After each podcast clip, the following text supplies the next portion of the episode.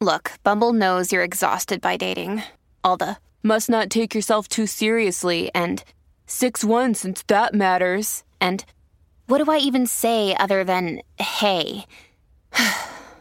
well, that's why they're introducing an all new Bumble with exciting features to make compatibility easier, starting the chat better, and dating safer.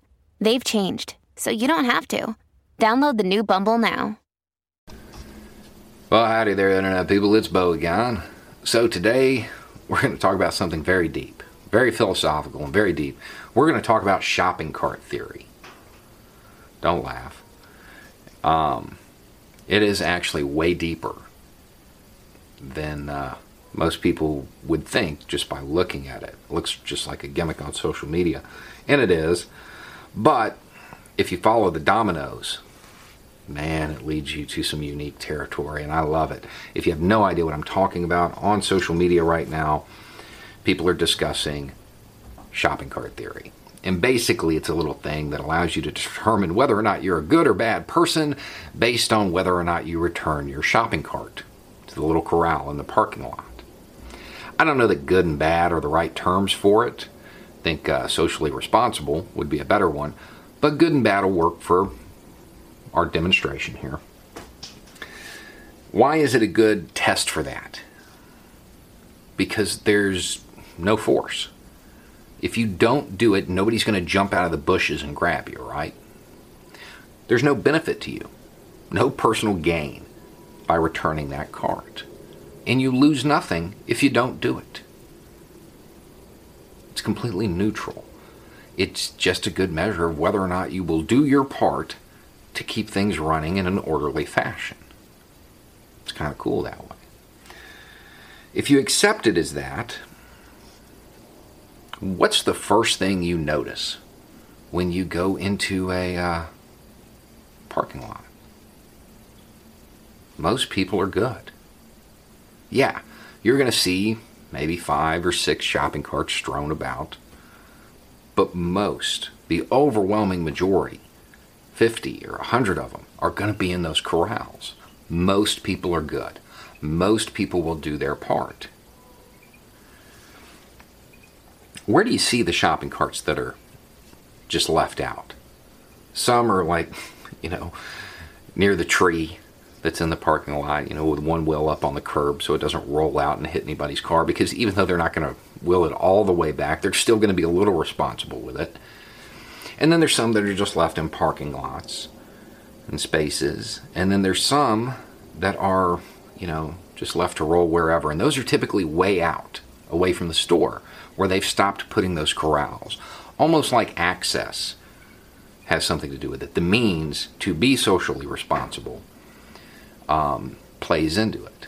Kind of like they're like, man, that's just too far away. I can't do it. Don't have time for it. Whatever. There's a reason because they don't have that access. Why do people do it? Why are most people good in this situation? Well, first, it's the obvious. They know it's a social norm. They know, they've been educated, they've been led.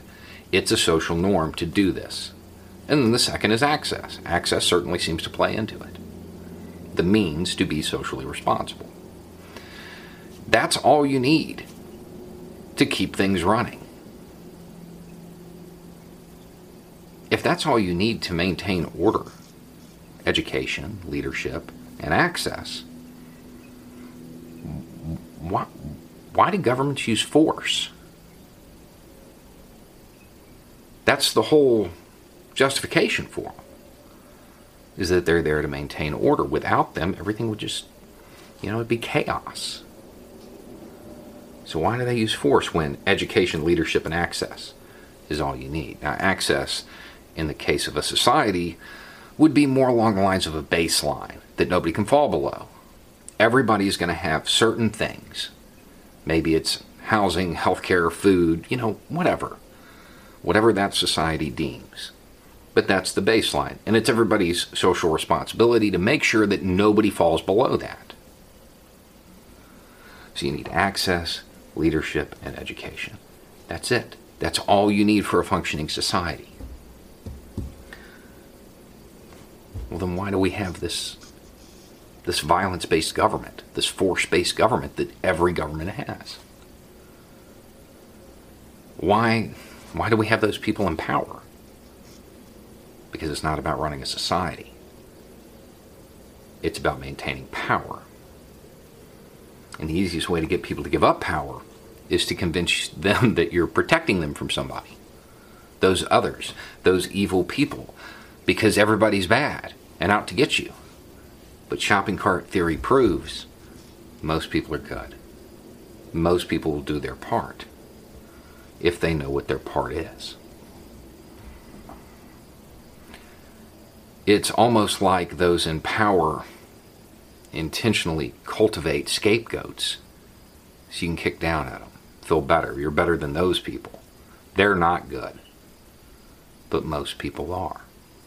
In fact, I would imagine that most of you have seen somebody grab a cart that wasn't theirs and return it to the corral.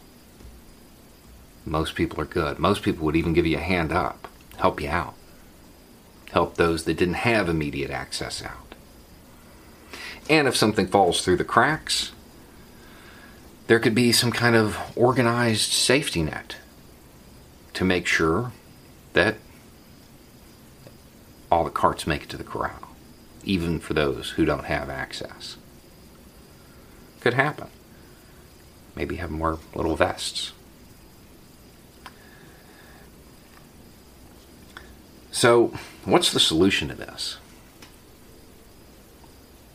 Maybe it's time to demand more from each other instead of demanding less. Maybe it's time to increase social responsibility, take individual responsibility for all of society. That is how we would lead ourselves. That is how you can change the world.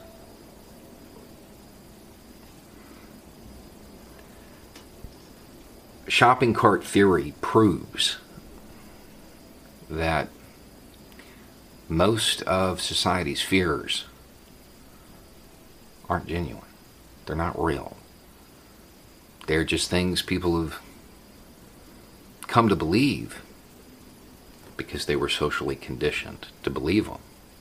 Just like they were conditioned to believe that it's their responsibility to return that cart. It's probably time to up the ante we're at a point in history where we can demand more of each other. And now's the time to do it.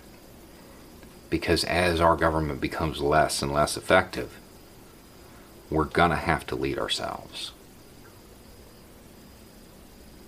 Anyway, it's just a thought. Y'all have a good day.